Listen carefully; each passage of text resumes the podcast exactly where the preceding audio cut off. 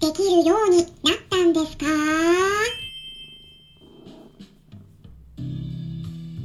こんにちは。サラホリスティックアニマルクリニックのホリスティック獣医サラです。本ラジオ番組ではペットの一般的な健康に関するお話だけでなくホリスティックケアや地球環境そして私が日頃感じていることや気づきなども含めて様々な内容でイギリスからお届けしておりますさて皆さんいかがお過ごしでしょうか？もう8月も終わりなんですよね。本当にあっという間ですよね。もうそしてね今週のイベントもあるんですね。クラブハウスにて9月2日の夜10時から医療部屋という名前のクラブにてホリスティック医療とはどういうものか世界のさまざまな医療についてお話しさせてもらいます。それからですねその翌日の9月3日の夜10時10分からははい。毛髪ミネラル検査と有害ミネラルの体への影響についてお話ししていきます。はい。はい。こちらについてはねクラブハウスのペットのホリスティックケアクラブになりますね。なのでちょっとねクラブが違いますのでねえ2つご紹介したんですけれども気をつけていてください。でこの毛髪ミネラル検査と有害ミネラルについてはね以前もね香りの害ということで公害についてお話ししたのと同じように意外にもですねこの有害物質っていうのは体の中に取り込んでいることにね気づいていない方が本当に本当に多いんですね。なので興味のある方は是非最後まで、えー、合わせてね最後までっていうか合わせてご参加いただければと思います。さてですね今回は、えー、昨日もお話ししてきたアフガニスタンでねワンちゃんや猫ちゃんなどの動物のレスキュー活動を行っている方があのイギリス人なんですけれどもアフガニスタンから動物たちを避難させてイギリスに連れてこようとしているといったお話ししましたね。え昨日の配信聞いてない方は是非昨日の内容をね確認していただければと思うんですけれどもね、えー、その続きになります。速報を得ましたのでそちらについてもね引き続き、えー、まとめてねお話ししていきます。興味のある方は是非最後まで聞いていってください。イギリスで実施されているアフガニスタンにおけるワンちゃん猫ちゃんの救出のための箱舟作戦といってね、えー、英語ではオペレーションアークっていうんですけれども、え、これについてね昨日お話ししたところだったんですがもうね混乱がすごいみたいでニュースの情報もコロコロ変わるんですね。でちょうど昨日収録した音声を公開した後に確認したらですね あの早速すぐその後に速報を見つけてしまい、えー、でレスキュー活動をしていたねペンさんとワンちゃん猫ちゃん合わせて200頭が昨日の話ではねちょっとね絶望的だっていう話、まあ、そういう感じでお話ししたんですけれども、えー、空港にね入ることができたという嬉しいニュースがあったんですね。本当にね良かったです。なので私もすぐにね速報ということでえツイートしたんですけれどもただねあのその時はまだ一般の記事には載ってない情報だったんですね、うん、今ね確認すると日にちも変わってるので一般の記事にもねそのままなってるんですけども私がツイートした時はね全然そういった情報あの一般の記事ではなくてじゃあどうやってね混乱する情報の中から信憑性のある情報を素早く取っていけるのか言いますとこれはですねできるだけ一時情報を得ることなんですね。一時情報っていうのは今回に関して言うと当事者からの情報になります。まあ、以前ね情報の選び方についてもお話ししたことありましたね。うん、情報は選ぶもんなんだよっていうことをお伝えしたんですが一般的な、まあ、健康情報とかになるとね一時情報っていうのはもう大体論文になるんですね。でも今回の場合では当事者の情報が一時情報になります。でそれで一番最初の情報の出どころになるんですね。でその当事者の話を記事にしたものが二次情報になります。でその二次情報を日本語に訳したものが3次情報になりますでここでね1時から2時2時から3時というふうに順番に伝えられていくとやっぱりですね伝言ゲームが起きて一時情報に入ってなかったなんか追加の情報が加わってしまったり本当の情報から別の情報にすり替わったりして情報が正しくないものに変わってしまうことがよく起こるんだよってこの前もねお話ししたところだったんですよね。なので海外で起きていることに関する情報はね本当は海外からのそのままの文章で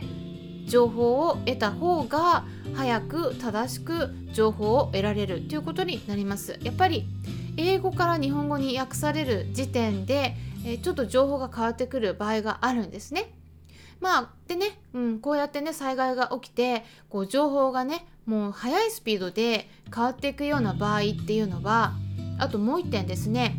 一般のニュースの記事ってねやっぱね遅いんですね、うん、そういう場合は。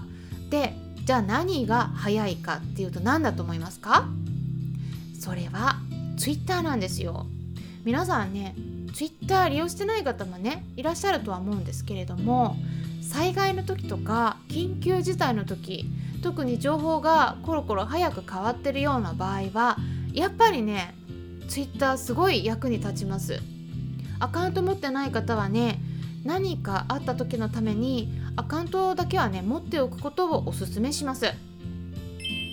結構ね自分では何にもツイートしてないんだけどそういう情報を得るためだけに、えー、アカウント取ってる方もねいらっしゃいます、まあ、そんな感じでいいと思うんですね。で私が今回参考にしたのも本当にまさに Twitter だったんですね、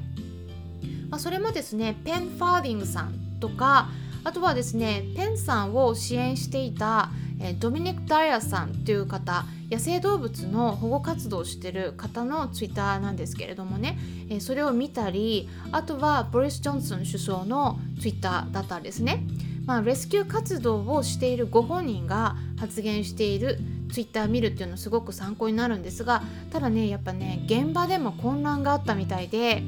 あのその方のね勘違いもちょっともしかしたら入ってるかなって思われるような情報とかも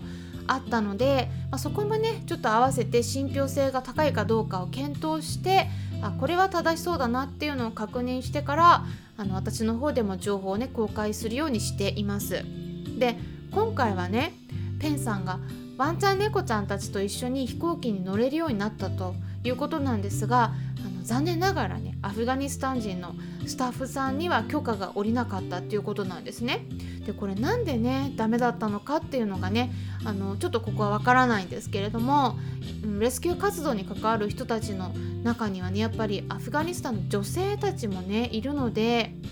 やっぱりこう Now That Charity のインスタグラムの方があるんですけれどもそこでね活動の様子を収めた写真とか動画がたくさん公開されているんですね一応リンク先を概要欄に載せておきますのでアフガニスタン現地での活動のお写真を見てみたい方は是非ねチェックしてみてください。ただねちょっとその女性の権利っていうのが、えー、確保されてない状態なのでそこがねすごくすごく私は心配です。でそのインスタグラムを見るとねやっぱ中には爆撃を受けて血だらけで瀕死状態になったワンちゃんが麻酔処置のもとでね治療を受けてで元気になった様子っていうのも動画で公開されているんですね。まあ、やっぱりねアフガニスタンの獣医さんも一緒に活動されているのでもう私はね同じ職業ということでねその写真を見るだけでも本当に本当にあの、やっぱり皆さん無事でいてほしいなって願っているところなんです。まあ、スタッフさんはね今回イギリスに来ることはできないすぐにはね来れないそうなんですがただね隣の国の、まあ、パキスタンにねまずは避難しようということでね動いてはいるみたいなのでねそれがうまくいくといいなと思っています。でペンさんのことはね私も今まであんま知らなかったんですけれどもこのインスタグラムを見るとねあの本も出版されているんですね。で早速ね私本を買って読んでみたんですよまあちょっと全部は読み切れなかったんですけどねさらっとねちょっと見ていたらね軍人さんだったのでねそこで活動する中でアフガニスタンで出会ったワンちゃんのたちのことがね描かれていました。でやっぱり戦争による爆撃を受けるのは人だけではなくて動物たちも巻き込まれているんですね。で人だったら病院に搬送されますけれどもえワンちゃん猫ちゃんなどの動物はねそのまま放置されていることも多いんですでだけれどもね、えー、やっぱりその中動物を救う活動をしてる人たちがいるっていうのはねもういつ殺されるかわからないっていった恐怖に怯える毎日を暮らしてる人たちの中での本当に唯一の救いではないかなと私はね感じたんです。でペンさんがアフガニスタンで暮らす動物たちを見てなぜイギリスの軍隊を辞めてレスキュー活動をするように至ったのか。でその本にも記載されているんですけどもやっぱりですね傷ついた動物たちを見て放っておけなかったっていうことなんですね。私たちはなぜ動物たちと暮らすようになるんでしょうか。傷ついた動物たちを救うことで私たち自身も救われるっていうことがね本能的に感じているからかもしれないなって思うんですね。傷ついた動物たちを助けてるとそのね助かった動物たちが今度は恩返しのように癒しをくれます、まあ、今の時代だったら野良犬ってあんまりないですよね。でもその野良犬と出会ってそして一緒に助け合って暮らすっていうことはもうこの今から約1万5,000年以上前に人と犬との出会いっていうのがそこから始まったはずなんですよね。っていうそういったことがねこのアフガニスタンの地に見ることができるのではないかなっていうふうに思いました。まあ、ペンさんのその本についても Amazon で日本の方で買えるようなので一応リンク先載せておきますのでぜひチェックしてみてください。それではまたお会いしましょう。ホリスティック獣医サラでした。